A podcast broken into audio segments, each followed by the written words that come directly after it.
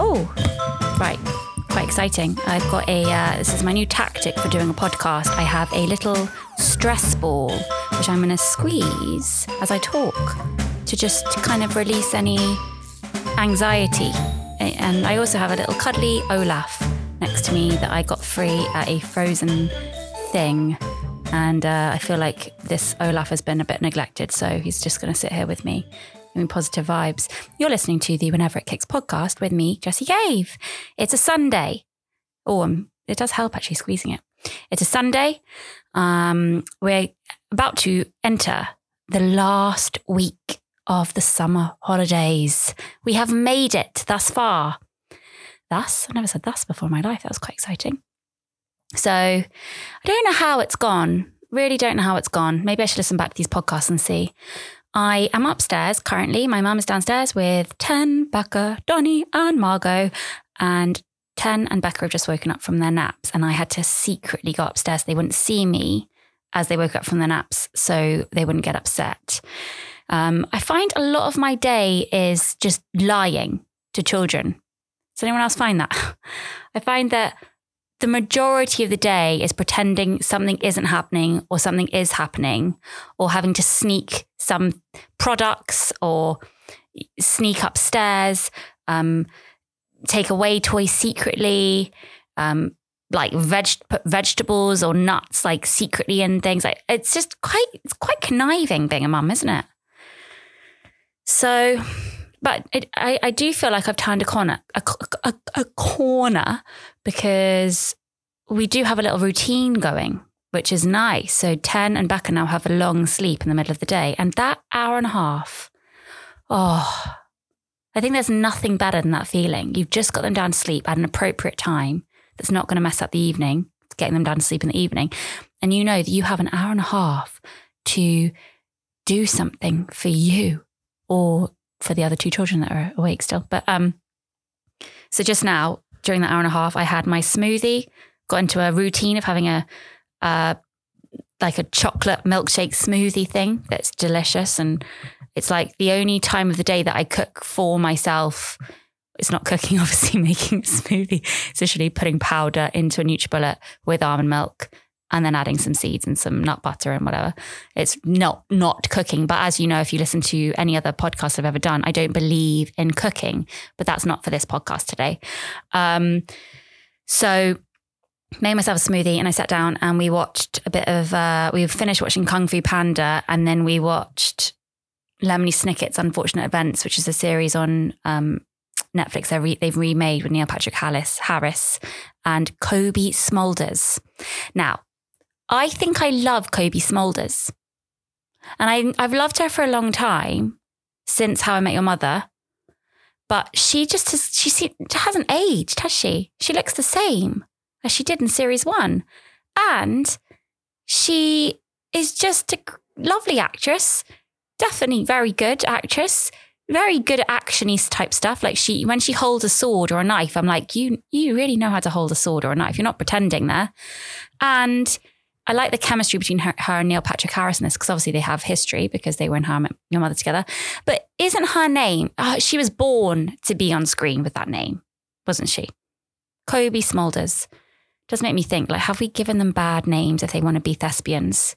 Should we have really gone for it? Or have we gone too far already and should they have a very plain name? Oh, it's really basically my mum's been saying, which has absolutely changed my life. Brilliant. Um, but my mum is from a different generation, so she doesn't realize. I think she's so basically they watched some reels together and they found this little girl who's on um, Instagram who is very funny, but she's basically a stage kid. And Donny and Margot have watched a few of these reels and think that she's hilarious. Obviously, she's hilarious because her mum is standing behind the camera and telling her what to say. And she's actually an actress, this kid. It's like a new form of stage kid now, the Instagram kid. It's quite scary.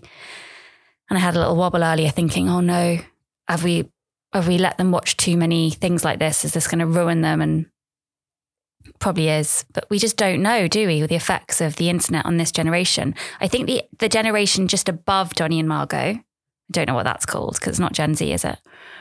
There, it's going to be a lot of trouble for them because it's very unmonitored.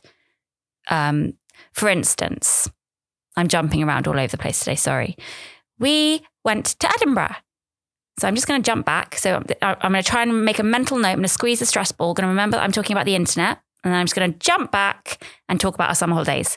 And I'll jump forward in a minute, hopefully. Let me just write that jump forward, jump forward, computer. Cool. Wow, the stress ball's really working. Um, you're right there, Olaf. You okay? Good. So we went to Edinburgh. We had a we had we went to well, so you know that I went to Edinburgh for one night just to see Alfie because I missed him, which was nice. Really, really nice. We ended up staying in the Malmaison. This is me and Alfie and the baby. We stayed in the Malmaison for one night. It was absolutely ridiculously expensive. But I thought I don't want to stay in his kind of dingy flat for one night. I want to at least have a night that's nice for me. And I'm going to be in the hotel room from eight o'clock onwards anyway. So I might as well have a nice time. And we haven't gone away on holiday this year.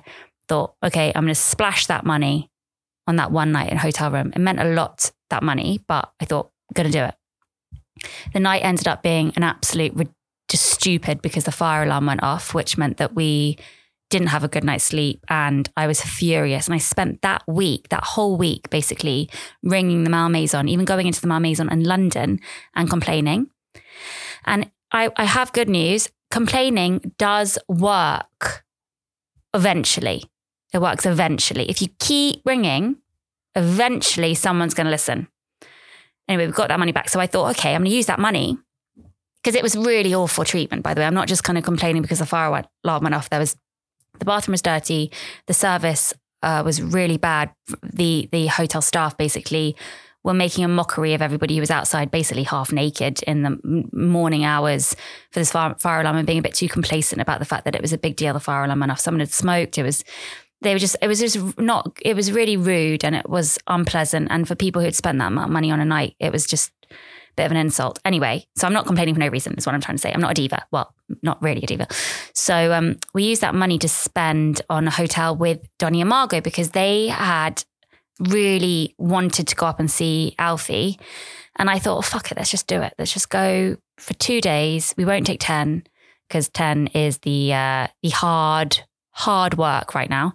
So we just I just took Donny and Margot and the baby Becca on the train got a Lumos train, which I didn't realize you can't take luggage on. So that was a bit tricky, but very nice. Very nice. So we sat behind a a brother and his child, um, his um, child brother, his ch- young brother, his young brother, and they. It was just quite interesting sitting behind them for the entire train journey because I don't know. I just never seen anybody eat that much sugar in one sitting. And, and I think Donny and Margot were just watching them like, can we do that too? And I was like, no, no. Turns out they were they they were actually a lot better than who got on next.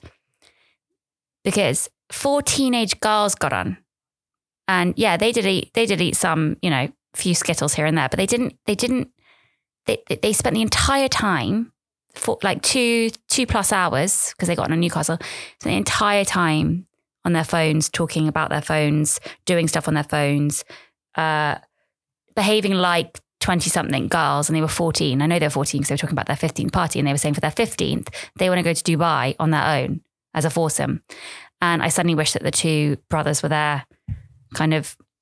Oh, it was just a nightmare. It was just in terms of influence for Donny and Margot to to I I I seemed just like I wasn't, first of all, I was letting them play on their iPads and I felt guilty about that enough. But then when I saw that these kids were just on their phones the entire time, and I also wasn't letting them eat like that much crap. I was trying to like not, I was, I was giving them, you know, date bars. And then they're like, why can't we have what they're having? And it just basically taught me that you can't control other people's ways of parenting and other people's kids. And you you can't control how they're going to be influenced your own kids. And so this entire train journey i was trying to kind of hide them from every the world hide them from what's actually going on in the world and what could happen. And oh i don't i'm not explaining myself very well but it was very stressful. And i just couldn't believe that these girls were 14 and i couldn't believe that this seven year old boy was drinking a a giant can of monster energy drink. And I couldn't say to them, look, he shouldn't be drinking that. because obviously it's not my child and that would, I would, you know, be wrong of me. And I can't say to these teenage girls, like, you're not going to Dubai on your own. You are not going to Dubai. And at one point, they were being really loud, and I just got Becca to sleep, and it was really hard to, to, to calm him down on this train. So I finally got him to sleep, and they started shrieking about something on Instagram. And I just went, I just couldn't help it. I just like, sorry, there's a baby right here. Can you be quiet, please? And Margot looked mortified. And I suddenly realized, oh my God, I'm the uncool mum already. I'm the uncool mum. I don't want to be an uncool mum. Oh, it was really, it was really interesting. And then we got to Edinburgh. It was really lovely, apart from the uh, like rubbish situation. So basically, the um, rubbish men have gone on strike in Edinburgh, so no litter's getting collected. And I didn't actually notice at first, and Donnie did, because obviously children are more at that street level height, so they noticed. And I just can't believe that it's gone on that long and they haven't, like, it hasn't been sold. And I just, it really was quite eye opening. Like, the whole world is quite fucked right now. And we stayed in a nice hotel and we had two nights of me basically going to bed at 8 p.m. Uh, whilst the kids had a great time with Alfie. And I, I came away from it thinking, was this worth it for me? No, but it was worth it for Donny and Margot. And that's the main thing, isn't it? Just got to accept that I'm not really the main focus right now. And that's okay. It's okay it's okay. I would obviously have loved to have gone out and had a nice time and, you know, do the Edinburgh schmoozing thing. But no, I was in the hotel watching Spider Verse and watching Donny and Margot jump up and down on the bed and be quite horrible to each other. So basically, this this holiday, mini two day holiday, did teach me some things about mm, discipline and how I really got to step up. So in the last episode, I talked about how I find it really hard to discipline them. This week, I've really tried to stick to um, the consequences, the consequence thing. You know, like if they do something and you say, right, you won't get this if you if you continue to behave like that. Uh, actually, stick to that. So show them that there are consequences to their behavior. Um, and it's been really hard. It's been really hard, but I've done it. I've actually done it. So I didn't let them after we got back from Edinburgh. I didn't because they were really naughty, and I realized that they were kind of really learning from other children. And I'm not against, I don't want to like mum shame because I've been mum shamed enough. Like I did a photo of them playing on their iPads on the train up to Edinburgh and I got a load of comments being like, couldn't you just play with them? Can you make them read? Like, yeah, I could, but I also got a newborn baby. So no, I can't play with them right now. And also, I had they had specifically looked forward to this time on the train so they could play the iPads because they're not going to play it in Edinburgh. But whatever, fuck you, I don't how to explain myself. But I I did kind of think actually I don't really like how they are when they're on the iPads. They're much shorter with each other. They seem to fight more. They're less engaged when they're not on the iPads because they're constantly waiting to go back on the iPads. And so I thought, okay, I'm going to try going cold turkey and not let them really watch TV and not let them go on the iPads, which they don't really do every day anyway. But I was like, okay, I'm going to try doing the traditional thing of just letting them be and get bored and really try and do what we did when we were kids, which was, you know, just lie on the sofa and complain, but also have to find a way of entertaining ourselves. And so the last few days have actually been a lot nicer because they've been more engaged. They've been playing with each other more. They seem like the seven and six year old that they are. They've been much more innocent. And I do suddenly think, oh no, have I made so many mistakes by letting them watch The Simpsons and oh, there's so many things I've done wrong, but I'm trying to rectify and I'm squeezing the stress ball right now because I am making improvements and I am trying my best. I did write my diary last night. I was awful today. I didn't listen to them. I didn't engage with them. I don't remember one nice thing. And I, the great thing about parenting is that every day is like a fresh start for you to, to do better and for your kids to to see you for who you are and to for you to see them for who they them who they are and to try again. I do find that I feel like every day is kind of a a new start, which is good. And I do think I've been a little bit better today. I hope. Having said that, I am up here on my own and I should be done there. But this is again, this is for me, and I've got to just stop being this fucking, you know, I don't know what I am. What am I? What am I, Olaf? what am I? I am too hard on myself, but I'm also not hard enough in certain ways. And that's what I've got to learn. Anyway, back to Edinburgh. On the train home, Alfie calls me. And it's quite unusual for him to call me, to be honest. We're more of a WhatsApp chat kind of thing with us. Don't really call because apparently I'm awful on the phone. Actually, I, I know I'm awful on the phone. I am famously awful on the phone. Uh, so he calls me and he says, Can you keep a secret? And I think he's going to say uh, something just, I don't know why I immediately jumped to the worst case scenario and think he's going to tell me he's going to prison or something. But he says he's been nominated for the main comedy award. And honestly, it's just mind blowing. It's so brilliant. And he won't like me talking about this right now because it's embarrassing, but I'm just so proud of him. And I could cry just even talking about it, but just because it's been so long since he has, he's been doing comedy now for a long time. And just to get that little bit of validation from your peers and from, you know, the awards gods is just really nice. And I just feel so proud of him. Obviously, I'm also very bitter and upset that we were on the train home as we got that information. Because obviously, I could have easily booked to go on Tuesday and Wednesday after the awards were announced, but I didn't think he was going to get, to be honest, I didn't think he would get nominated. I didn't think it was possible. He didn't think it was possible. There was no, we just didn't expect it. And I think that also shows that when you don't expect things and you don't, you don't just let things be, some things are a bit do just sometimes fall into your lap. So I'm so proud of him and it's been great. But it does mean that I've been a bit of a, I read about it actually. I think I've got vulnerable narcissism. I've got vulnerable narcissism. So, vulnerable narcissism, there's different types of attachment uh, depending on your security, your, your security and insecurity levels. So, I have vulnerable attachment oh, I'm going to get this all wrong. Maybe I should read it on my phone. Let me get it on my phone. Da, da, da, da, da, da, da, da, da. Sorry, I'm just looking on my phone during the podcast. Oh, that was a nice photo of me. When was that? Ages ago. Jesus, I've aged. Ugh, time. Time is such a bastard. Okay. Um, mm, when we don't have full information, we have to infer why people are behaving a certain way. The stories we tell ourselves can be linked to our attachment styles, and they may not line up with the truth. So, this spoke to me because when I'm not with Alfie, and he's say at a fun thing like the Edinburgh Festival after just getting nominated, my my imagination does run away with me. And I suddenly think, oh, he's not contacting me because he's, you know, doing this and speaking to this person, having a great time and falling in love with this person and blah, blah, blah. Some people might jump to conclusions because they're prone to what's called vulnerable narcissism, which is associated with anxious attachment. There we go, that's me. Vulnerable narcissists reveal the self centeredness of pain. They prioritize their own needs and dismiss those of others because they assume, which is underlined, often incorrectly, that they're the ones being slighted.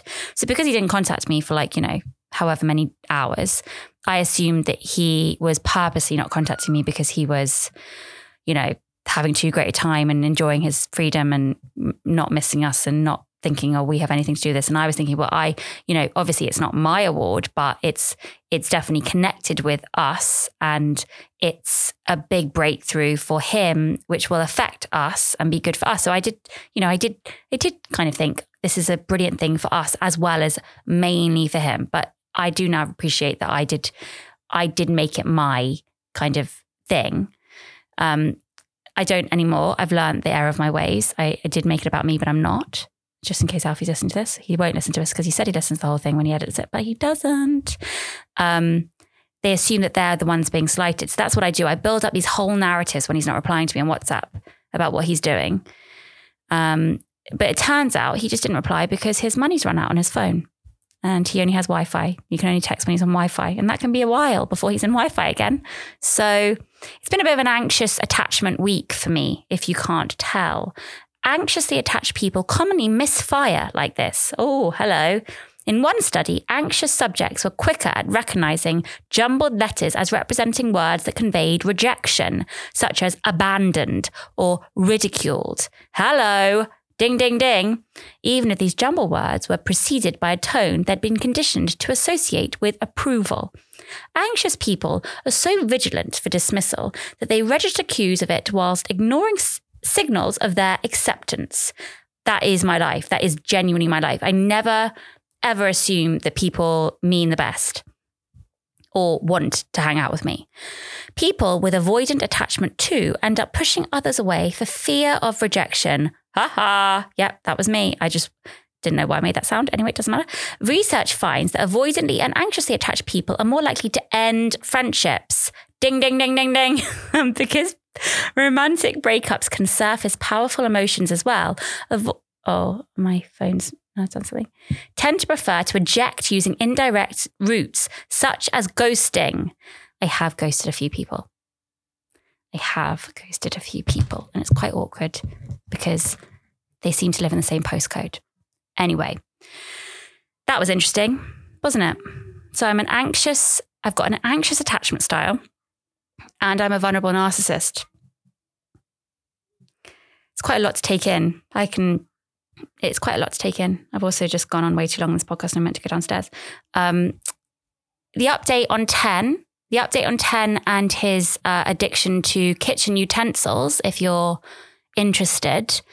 Um, we've managed to successfully hide the spatula, and he seems to have forgotten the spatula exists. But we have moved on to biting.